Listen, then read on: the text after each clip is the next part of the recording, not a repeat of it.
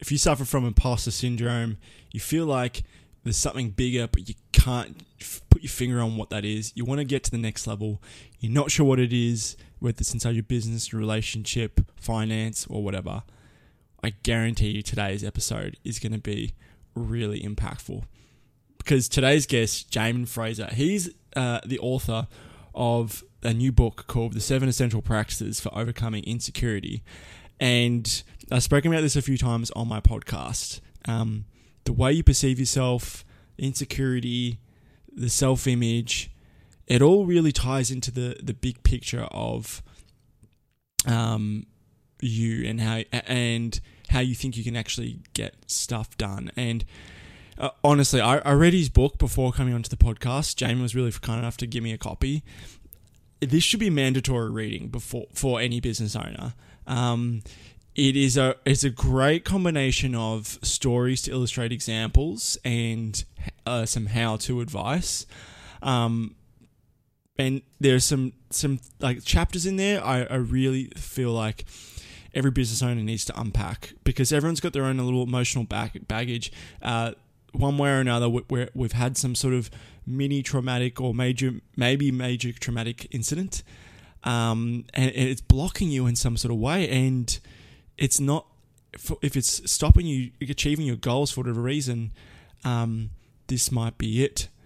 Uh, and, and, one of the big, I talk about this in the podcast myself. I, I hate to make it all about myself. I just wanted to use an example. Um, one part in the book uh, you'll hear in the podcast is that when, when people are in their early 20s, they're really driven to prove someone wrong. And I was really insecure about me not being able to achieve my dream and not prove to my family I could do it. I went off on my own. And I did do it, and the reward when I got there wasn't even that great. It was just a bit of a nod, like acknowledgement. Yeah, well done, but that was it. So I don't know where I'm going with the story, but um, the point I want to make is that in this podcast, I, I, I, try not make it like what's step number one, what's step number two. Like I, I really bring up a lot of problems that people might have, especially as a business owner, um, and sort of why you might want to be thinking about why your insecurities about whatever it is. Say for me, it was um, imposter syndrome and proving people my parents wrong um, that I, I really feel like I, I try and got as many questions out in this to try and serve you, my audience member. So, without further ado, today my guest today is Jamin Fraser. So Jamin is an author, obviously. He's a TEDx speaker and coach. He's done over 10,000 hours coaching people in this field, in the field of insecurity. He's also the founder of the Insecurity Project and he specializes in helping entrepreneurs, leaders, and business owners eradicate insecurity so they can show up to life unhindered by doubt, fear, and self limiting beliefs. And you can get a free copy of his book at www.unhinderedbook.com. I'm going to leave that in the description below. Otherwise, enjoy the podcast today. Real good note taker one. And like I said, it is not like what's step one, what's step two. Um, I read the book and I um I unpacked it a little bit and I found some really sort of questions I wanted more answered. So and we go into a bit more depth there, so you'll know exactly what I mean. But anyways, enjoy the podcast today with Jamin Fraser. Have you ever heard a story that just made you feel, wow, I'm ready, I'm fired up? A story that captures everyone's attention and gets you to spread it to all your friends? Or how about a story that creates real impact and connection with the audience? Why do stories do this? And how can we create stories like this in business? I've been obsessed with figuring these questions out. I've been starting and failing multiple online businesses now for two years, struggling to find an audience I truly wanted to serve. It wasn't until I discovered my dream customers were struggling with these exact questions, except I didn't know where to find these people. I hopped on a plane to the US to attend a marketing conference that I met my dream customers, and I saw firsthand how powerful stories really are. After that, I went all in on my hunch.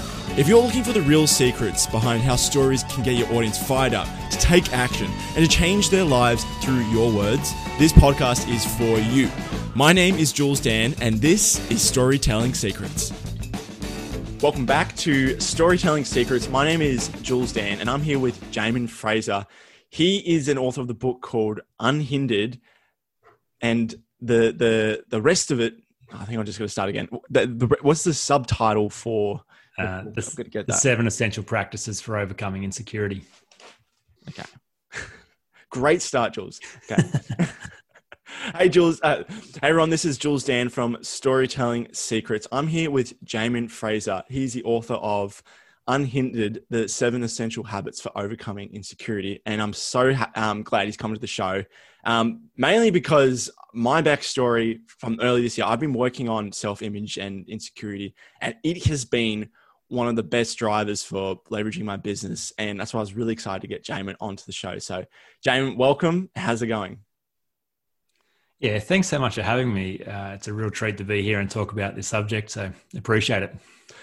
All right, so I want to hear a little bit of your backstory because um, not not everyone falls into this, and so what, what was your most sort of because in your book you mentioned you've had over ten thousand hours of experience coaching clients in mm. sort of field. Um, could you walking back sort of what was your motivation to just get started in this field?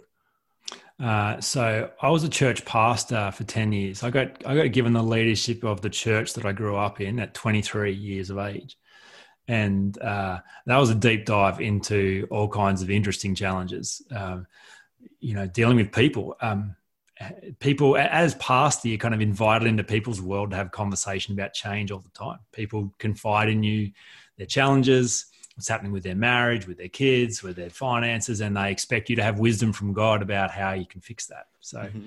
it was an interesting dynamic, and. Uh, and I always found those conversations strange because they very rarely led to lasting change, simply because Christians often outsource the change work to God. So if I just have faith, if I just believe, yeah.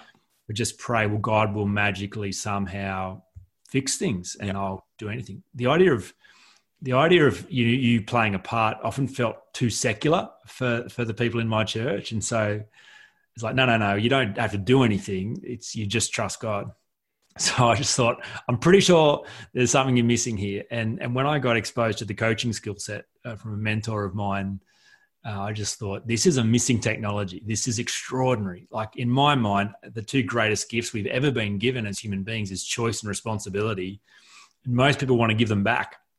They want to live with the illusion of no choice and, and live with blame and excuse. And I thought, Mm. I can understand how these tools work for my own life first, I reckon it would make a massive shift for me.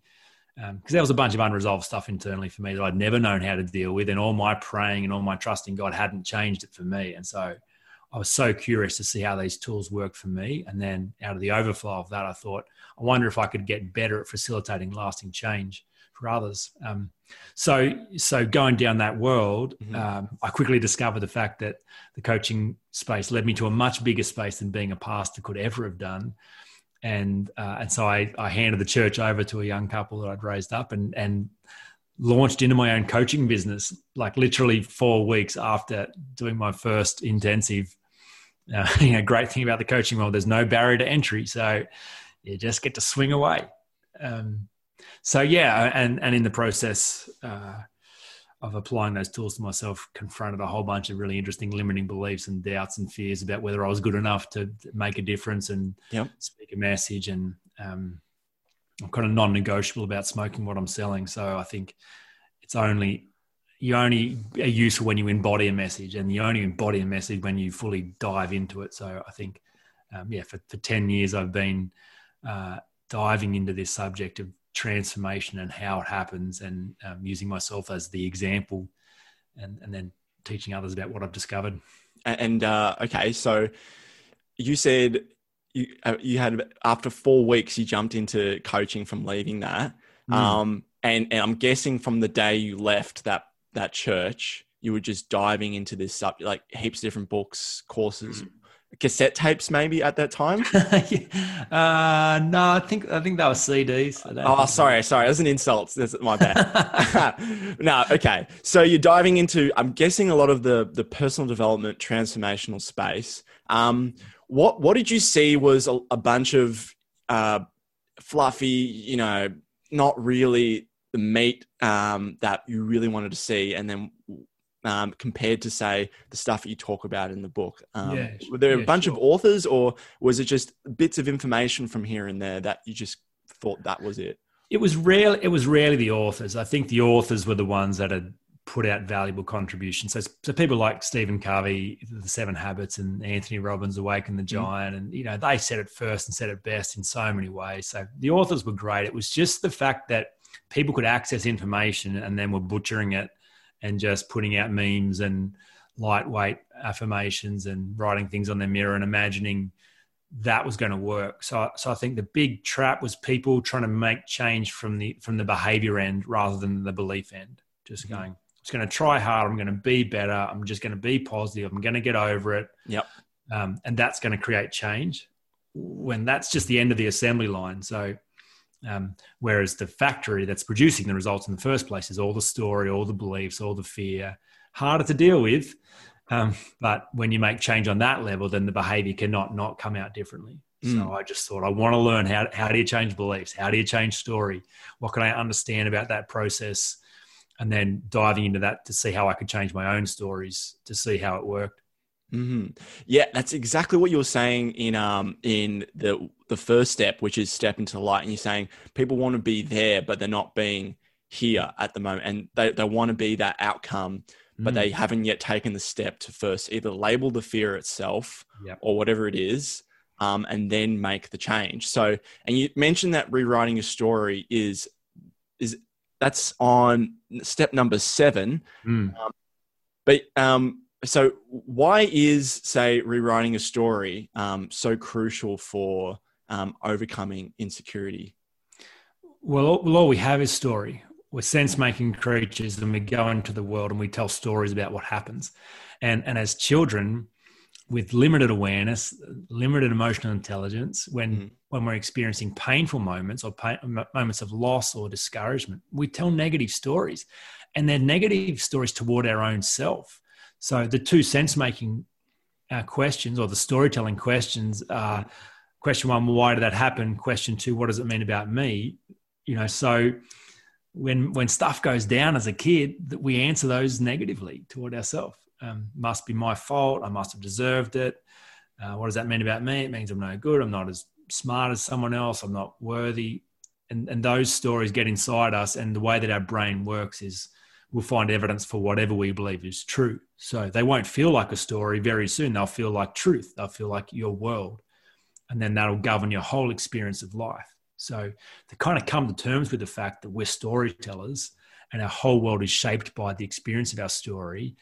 And and the people who do better in life just tell better stories than those who don't kind of means wow there's a lot of value in reviewing your current story and finding out how to update the quality of that thing otherwise you'll always be stuck in your current experience Yeah. Oh man, it's just like so many great things to touch on there. So it's like the story you tell yourself, like you said, the good stories are the people who are living their best life, and the people with broken stories, it's not necessarily their fault because you gave a few case studies and examples. It's the person who say they can't lose weight, they've been or they've got chronic illness, Mm. and but they might not actually be, they're not they don't have a weight problem, they don't have a health problem. It, it started from this would you say like a traumatic experience or just a, a- experience that sort of just changed their path a bit and that's what now they believe Yeah, well, I think people typically try and solve the problems where they see the pain. So they've got pain in their health, so they think it's it's a health problem. I, ne- I need to go to the doctor, or I need a naturopath, or I got to fix my health through exercise and diet. It's Mm. like, well, sure, um, but what if the reason your health's like this is because of the story you're living out of? Um, so let's turn the lights on. Let's have a look. Let's be precise and see what's going on. And and it's amazing what you uncover because so often there's stuff that's gone down in people's world that's gone really badly, and then they've created a belief about themselves that says, "Well, now I, I think I'm no good," or "I'm not worthy of love," or, Yep. or "I'm not special enough." So then they create a scenario unconsciously, which then holds them back from life which is which is strange but loving at the same time because if you've got health problems extra weight chronic illness then you've got an excuse as to why you're never fully showing up mm. but if you because if you were to fully show up you could get found out as inadequate and your worst fears come true so this health stuff is actually serving you and protecting you from what you're most afraid of. So rather than it holding on to you, you're holding on to it so that you don't get found out. Yeah. So it turns out when you deal with the problem back at its core, realize it's an insecurity problem long before it was a health problem. Change the insecurity, then the health sorts itself out. Yeah, yeah, that's that's really amazing, and it also links up into imposter syndrome, like you said. I want to touch it in a sec, but let's just say someone has that um, that chronic health or the weight problem, and mm. they think it's that, but it's just it's just their story for making them feel like, hey, it's not my fault in a sense. How would yeah. you go back with a client and um, make them aware that look, this is actually an insecurity problem, not not what you think it is? Yeah, sure. Um, so practice five in in my model is get help from someone who doesn't care about you. Mm-hmm. So I think it's such vulnerable subject, health and weight, like. Mm-hmm I, um, the only way I can touch that is when I come in as a dispassionate observer and I say, listen, like, I'm not the one with the problem. You can't confuse me for someone who gives a shit about you. Um, like, I don't care. It's not my life. I don't need you to be skinny or healthy. I don't care. Um, so I'm not another person who wants you to do something you don't want to do. I'm not here to fix you or give you advice or tell you anything. Um, however, if you if you would like a different experience and like to explore how to make change, great. I'll give you everything I've got to serve that agenda, but you've got to want it because me wanting it for you is a judgment, and and that's really unkind. So I think to touch a vulnerable subject like having extra weight or chronic health, you've got to create a safe space first, and and judgment is unsafe. Mm. That's that, you just shut that puppy down the moment there's the presence of judgment. So so that's the first thing. Just really convincing someone that I'm just there to serve, and I don't care so it's really fun and, and really amazing how quickly you can get to the core issue when you create that safe space. Um, you know, I, I, tell an example of I had a, a, very first conversation with a woman who was trying to lose 20 kilos and she's telling me about why it wasn't her fault and why this has happened. And, you know, it's just she's big boned and it's too hard and, you know, whatever. And I just said, oh, I mean, clearly you need to be fat. And we both stopped and awkward silence. Then we both roared in, in laughter because it's like, in what other space could I say those words to that woman and not, you know, copper hiding? Yeah. No other space. And those words are entirely inappropriate, except in the coaching space. It was like, well, I don't care.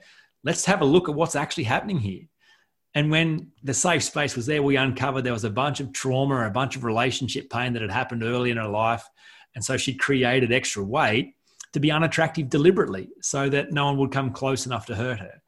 You know, so not a weight problem, insecurity problem. Mm, it's it's all wacky the way it really comes back to that root cause. Um, so if someone was a really deep thinker, would they be able to?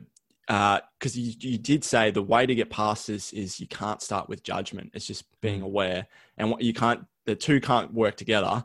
Um, yeah. So is that why it might be easier to do it with, say, a coach, someone knows how to pull the answers from you, who is removed from their their, their opinion on you rather mm. than say just journaling it. Yeah, I think so. I think we do need help with these stories because they don't feel like stories, and it's so hard to be objective about your own experience. Um, so hard to get distance from your own story. So I think to have someone who is genuinely objective, who has no vested interest, who doesn't need anything from you or for you, it's just amazing what they can see because they're distant. And and I think to deconstruct these stories, you kind of do need that level of objectivity. Otherwise, it you just kind of get lost in the process really quickly. Yep, makes perfect sense. Okay, so I, I did mention imposter syndrome before. Mm. Now, um, and and it, I love how you said it's society has now it's culturally acceptable to to say that you have um, insecurity because the the ending word is uh, a syndrome, and so it's legitimized. Um, and yeah. you can get away with your own insecurities, and everyone will be like, "Oh, it's okay," you know, sort of thing. Yeah. um, but yeah, everyone faces it. Um, I, I, recently got over it myself last month, believe it or not. Um, I can tell you about after the call, but it's a bit of a story. It, it feels very uh, freeing and enlightening. Um, how did you get past it? I'm sure you probably had it for yourself when you first started out. Mm, oh yeah, yeah uh, it was it was when I went to write my first book um, that I was so excited. I was in the coaching space. I, you know, this possibility of go make a difference, go earn a million dollars, go mm-hmm. do your thing. And I, would always dreamed of writing a book, and I thought I'm actually going to go do it. And so I go to write this book. I tell my wife, my best friend, I'm going to do it. Go back to the hotel, write the first chapter of my first book, and then so excited and so energized. But then, literally, the second I, I shut the lid on that laptop, all this energy turns to fear and dread and holy shit, what have I done now? I've put it out there. What if it's horrible? What if no one likes it? What if I fail? So that's when I really uncovered this mountain of insecurity, just going, Jamin, you're not one of the big boys. You're just a normal guy. Settle down a bit, you know. And I kind of knew in that moment, if I didn't find a way to not just manage this insecurity, but actually resolve it completely, that, that I would never live the life that I dreamed of. I would never step into my potential. Yep. So I became obsessed to go, how, how does this get fixed? Does anyone ever fix this problem? And, and I discovered it's, it's just like any problem, you know, um, it's already been solved by someone and, um, and it wasn't done because they were smarter or stronger or their mum loved them better. They just, they followed certain rules and principles. So I thought if I could make those rules and principles explicit and and deconstruct them to model it, well, I could use that for my for my own life first, and then I could help others. So so the seven practices is how I solved it. I I just went that's that's the that's the road the the map that's the the, the way this gets done. Mm. Um, so I, I dived in that and and lived that and road tested it and and then I've shared it with others. You drank your you drank your own Kool Aid, which is uh, you got to smoke what you're selling. Yeah, it's really so. What was that that opinion of yourself, as you would say, um, at the very beginning that yeah, needed it, to come really, to light? It really was. I'm not one of the big boys. Like I'm not. I'm not a guy that's out there. I'm not special. I'm average. I'm a sheep farmer from Collector. I'm a little guy. I'm insignificant. I don't really. No one cares. Like that was that was this thing. I just had this deep inadequacy kind of thing just to go. You dream of being up there, but the reality is you're just down here. So just come to terms with that and settle down a bit um, I, I, always had this like I'm from a, a rural town, um, you know, town of 150 people uh, in Collector, rural New South Wales. And then I moved to the big smoke of Goulburn, the bustling metropolis, you know, 20,000 people when I got married. But this line would play in my head every time I'd have these big dreams of, of influence and, and speaking a message. It would be like, hey, Jamin, who are you again? Where are you from? Like, you're from Goulburn. Can you just settle down a bit? Like, you're just you're not one of the big boys. So that was this opinion that I'd formed that undermined all kind of progress and growth from a business setting when I'm trying to launch myself as an entrepreneur and a coach. That was the opinion that kept getting in the way. So that was the first one that had to go.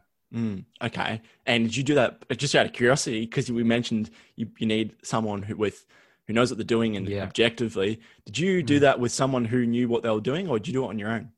Yeah, well, obviously, I, I, did a bunch of stuff on my own. I, I, read voraciously. I listened to stuff. I was in the, I was in a world where I was getting coach training at the time, so I had access to lots of great resources.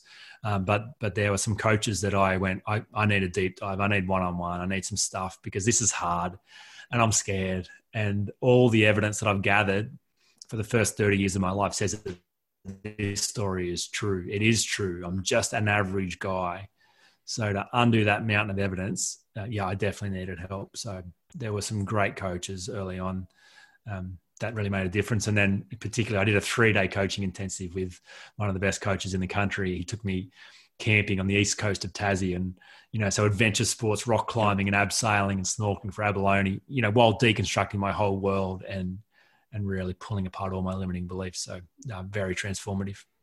And and how old are you now? I I'm 41. Yeah. Pretty good, 41. Wow, yeah.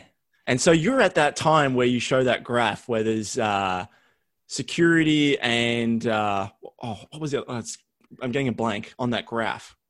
Yeah, well, well, the relationship between performance and age yep. is impacted by security and, and insecurity. That's so, it. Yep when we're young in our 20s, it's, it's likely that insecurity drives up performance because mm. there's something to prove. Someone said you can't, you shouldn't. So you're desperate to prove them wrong. Yep.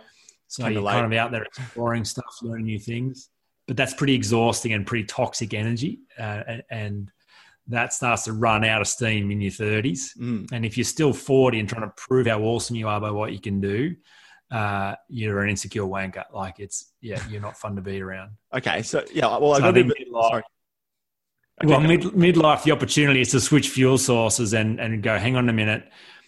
Now's an opportunity to, to to solve the insecurity problem and be motivated by deep security. So I get to show up with nothing to prove and nothing to defend. Then I'm free to bring my gift to the world without an agenda, without neediness. Um, you know, so secure forty year olds, they're they're doing their best work. That's um, Yeah, it, yeah, it's really powerful stuff. And the reason why I wanted to selfishly ask is because I'm 26. I was in that. Mm. So if I was to take that change that you're talking about, I'd be like the two and a half percent quartile or whatever it is. yeah, very small percentage. And at the start of this year, um, I left um, my family home when it was Corona was just going crazy. Um, I, I decided to move out um, 400 bucks in my bank account, no clients, had some leads, had my copywriting skills, and I had my girlfriend waiting for me here in Adelaide. Um, and I, it was my mission to prove to my parents that look, I can do this. Um, when I did actually do it, it it it didn't feel as rewarding as I wanted. Um, and I had a, this whole whole bunch of new problems that I had to face. And then when I read your book, and I'm just like, I've got nothing left to prove because it just it is. Once I reached it, it didn't feel as good as I wanted. So m- making the step to become more secure, it just sounds like the logical step. So I don't know if that was the case for Yeah, yeah. MJ when when after like you said he had to make six championships before he's like, all right, is this it or Mm. is this the end? Um, Mm.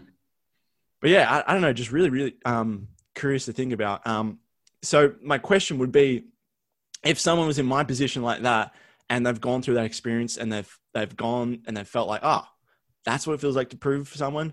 Um, would that be like the good time to switch over to uh, the more secure side of that bell curve? Well, again, there's no right or wrong here. It's your life. You're the expert. You can do whatever you want. I think it's just turning the lights on and having a look at how things are going for you. So I think it's really a beautiful observation you made. And it's really relevant to most people's journey that when you do finally prove someone wrong, um, they've forgotten they even told you you couldn't. Um, they don't really care.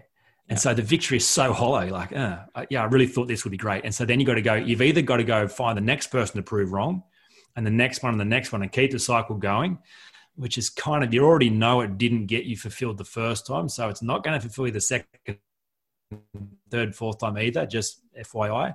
Um, or you can make the switch and go, okay, yeah, the, the, the lasting motivation, especially as an adult, uh, is security rather than insecurity. So to get to the point where you've already squared away with yourself that you are a good person, you've owned your value and worth internally rather than external, externalizing it, means you can direct all your energy into contribution and growth rather than all your energy into proving something to someone. So very, very different how effective you can be with that fuel rather than the insecurity one. Yeah, totally. Um, it, it was a good fuel. I won't get you wrong, but Yeah, li- like great you- fuel. Um, at the same time, when you know the reward isn't great, then because we're all incentive driven creatures, when you know the reward's Yeah. crap, then like it's kind of like, what's the point? So I, I feel like I'm just going to deep dive more into your stuff, but it segues beautifully into my next question because um, you wrote this little um, blurb and it said, insecurities are like a handbrake that severely limits your ability to flourish.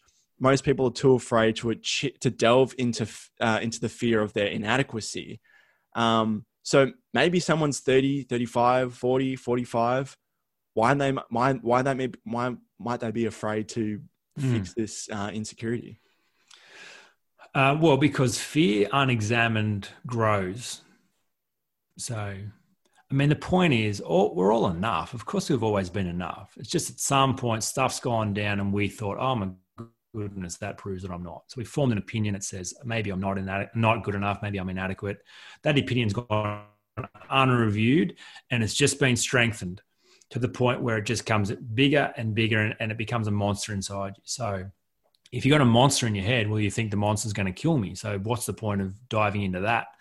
So I think, yeah, the longer you leave it, the stronger it becomes, the scarier it becomes, the more vulnerable it feels, the more true it becomes. So I think that's why people avoid it.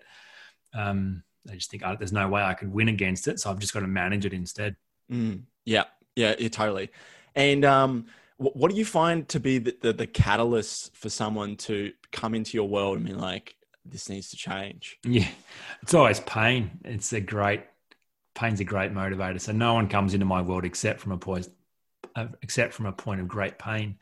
Um, but that's beautiful because pain is a gift. Pain, pain's desire is to move us from danger towards safety.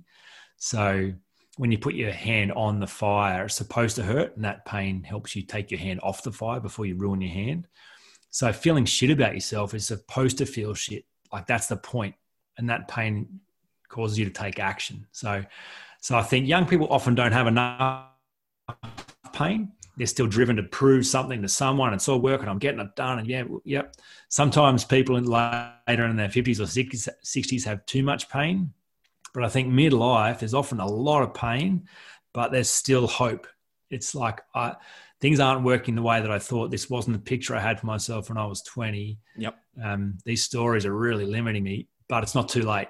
I could I could reinvent myself. I could make some change. I could do some work now and set myself up beautifully for the back end of life. So that's typically when people are ready for change. That the, the pain levels are right. Yeah. So it's it's that like you said, it's that internal pain that is actually people need to recognize. Look, it can actually be a good thing to lead mm. you to change if you have that like awareness saying like look i can actually take action i have this choice as a human being like you said that's one of the few things you have choice and responsibility Great. Um, yep. But but you also said this is a little quote from your book. It's a universal fear of not being good enough that drives people to fill up their cup externally, which is what we said the uh, the motivation to prove people wrong. It cannot be your purpose to prove that you matter. And so my question is: so how does someone discover their inherent worth? Mm. Uh, well, they discover it by looking for it. Uh, it's there it's it's home. It's it's true. It's mm. always there. We are inherently valuable and worthwhile. That is where we started, each one of us. The problem is at some point as we've journeyed into ourselves and, and into being us, stuff's gone down and we've put a meaning on it that has changed the script. So I think it's not about you're not discovering something that's never been true. You're just uncovering something that always has been true. So um, these stories become true, but they're just they're just like a jumper you put on, and then you see yourself in the mirror with that jumper, and then you identify with that jumper, and then that jumper kind of becomes who you are. But it's just a jumper; it's not who you are. So these stories, these inadequate stories we tell ourselves, they we identify them with them, we personalize them, we become familiar with them, they become who we are, but they're not who we are. They're just a story we tell ourselves about who we are. So. I think with some gentle inquiry, some good self awareness in a safe space with a good coach, it's really amazing how quickly you can deconstruct these stories and go and examine uh, who you really are and, and, who you'd like to be and, and rewrite that script. Yeah, that's really interesting. So, what you're saying is that I loved your jumper analogy, by the way. Um, for my American audience, a jumper is a sweater, um, I believe, in Australia. Um, but like you're saying, your inherent worth is part of it is to, is to look and find that you're wearing this extra layer on top of you that's quote unquote protecting your your self-worth your ego which is mm. actually just your insecurities um, which is makes a lot of sense why you just need someone to be like hey you're wearing like three jumpers on yeah. how about we take off a couple first exactly yeah, yeah. Um, all right i've got um, we could go for a while i, I want to ask i just want to keep this relatively short. I've got one more question because I think this really applies to business and that, and especially if you're working with clients. Mm. And because um, you mentioned that there was a there's a story about this woman um, and she was having this problem at work where she started being all enthusiastic and then uh, the boss started putting more and more load on her and she needed the money but you know she was miserable at her job. Mm. I've been in the same situation with client work where you're bending over backwards to produce results for them, um, mainly because I needed the money. And mm. uh, like I couldn't really turn this client back because otherwise, that was my thinking at the time. Now I know that's wrong to think like that. But you know, how would you get over someone's insecure? How would you recommend someone to break free from this neediness uh, from, say, like working with clients and not having to always bend backwards? Yeah. So the, the rule is the only people that have the power to hurt you are those you need something from. Because it makes sense. They, they could withhold what you need and then you suffer. Mm. So the question is, do I need that? If you need it, great. Well, you're also signing yourself up to be treated poorly, but that's fine. Need it, need away. Um, but if you don't need it, and if you can find an alternate an alternate source, then you free yourself from getting hurt. So, in an employment situation, if you need that job and that income, then your boss can treat you however he likes, he or she likes, and you have to suck it up because you need that job. If you don't need that job and the boss treats you poorly, well, then you just leave the job. Um, if you need a relationship, I need this person's love. They're the only person who can love me. I need their acceptance and their approval. Then you have to please them. And because if you upset them, they will remove the thing that you need. So they can treat you however you like, and you're stuck there because you need that. If you need clients, I need this client because I got to pay my bills, or I need this person to think well of me, so I have to go above and beyond. Great. But you're also signing up for that client to have all the power, treat you however they like, be as slow as they like paying invoices, and you've got to suck it up. If you don't need them, then you're the prize. You can you can set the terms, and if they behave badly, well, then you fire them. Uh, so I think it's it's just this idea that if you can, the more stuff you can bring in house, the more stuff, more needs you can meet internally, then it frees you from the power others have to hurt you. Yeah, yeah, exactly. And that's that's so like that's what it all comes back down to, like the self image and the worth that you give yourself. Um, that way, when you start, say, a relationship, especially if it's in like the business world, you set the tone and you set the expectations because you've got your own self worth being like, look, I'm not going to be treated like shit. Either you do it mm. my way or you go the highway. Um, yeah. And that's kind of the way I've sort of shifted this year. And it's just been, well, it's been a bit of a journey. Um, obviously, I've had to walk away from a few deals, but in the same sense, it's it's been kind of weird as well. Like when you say no to the bad ones, magically the better ones just appear out of nowhere. I'm sure you've probably had that experience as well. Oh, of course, yeah, yeah. Jamin, thank you so much for um, coming to the show. If you'd like to add anything else, I've got your your new book, Unhindered, unhinderedbook.com. I'm going to leave that in the description. But if you'd like to leave any other uh, ending note or anything like that, please go for it. Uh, I think I think people suffer greatly for not knowing how to resolve insecurity. I think it costs us significantly. You know, when we're insecure, we show up at our worst where it matters most. Um, it affects our business, sure, but it affects our health and our relationship and our finances. So I'm convinced this is a problem like any others. It can be solved, it already has been solved. All you need is a proven framework and someone skillful enough to hold you in the space until it works so that you can be unhindered by doubt, fear, and insecurity and, and then show up at your best where it matters most. So that's the whole intention of the insecurity project is to put those tools in your hands so that you can go do good work absolutely awesome. And like I said before I call, um, for my listeners, I, I I read a lot of books, and I think that this is one of those required readings uh, if you're a business owner. Like you read some of the stories, and some of them you don't connect with, but you might be you connect with, say, like a friend you know, or it might just spark some sort of thing in your head, being like, "Wow, that's that's the way I think too." Um, and obviously, the awareness is the first stage before change. So, I'm really a big fan of it. Um, Jamin, thanks so much for coming on to Storytelling Secrets. Yeah, my absolute pleasure. Thanks, Jules.